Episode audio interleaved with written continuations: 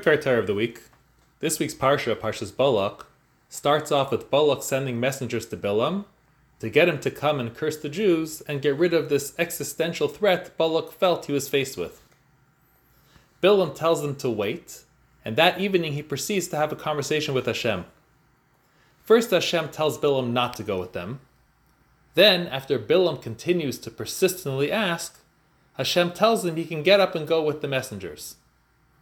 After Bilaam leaves with the messengers, the pasuk says that Hashem got angry with Bilaam for going and sent an angel to intercept him on the way. Then at the end, the angel tells Bilaam to go with the messengers. What is going on here? Why does Hashem keep changing his mind, first telling him not to go, then saying he can go, and then he gets angry when he does go? Plus, how is it that Hashem is changing his mind when the circumstances didn't change? Hashem is the epitome of truth, and truth never changes. So the Shem MiShmuel explains that when the Torah says to go with them, it can either say the word imam or the word itam. Both words mean with them, but at very different levels. When it says imam, it means you go with them physically as well as the same intent and plan. When it says itam, it means to go with them physically, but not with the same plan and intent. So at first Hashem said, Loi selech imahem, do not go with them with the same evil intent that they have.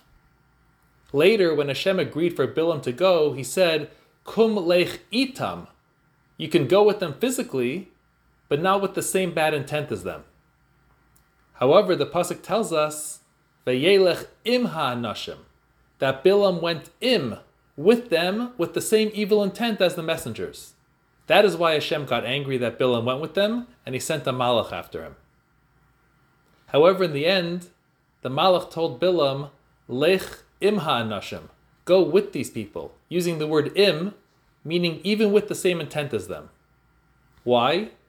Because b'derech she'adam rotzeh leilech me'lichin In the path a person wants to go, they lead him that way from heaven.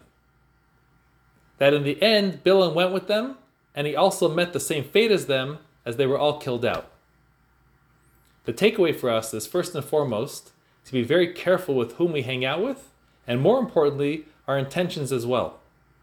That Hashem gives us chance after chance to do the right thing.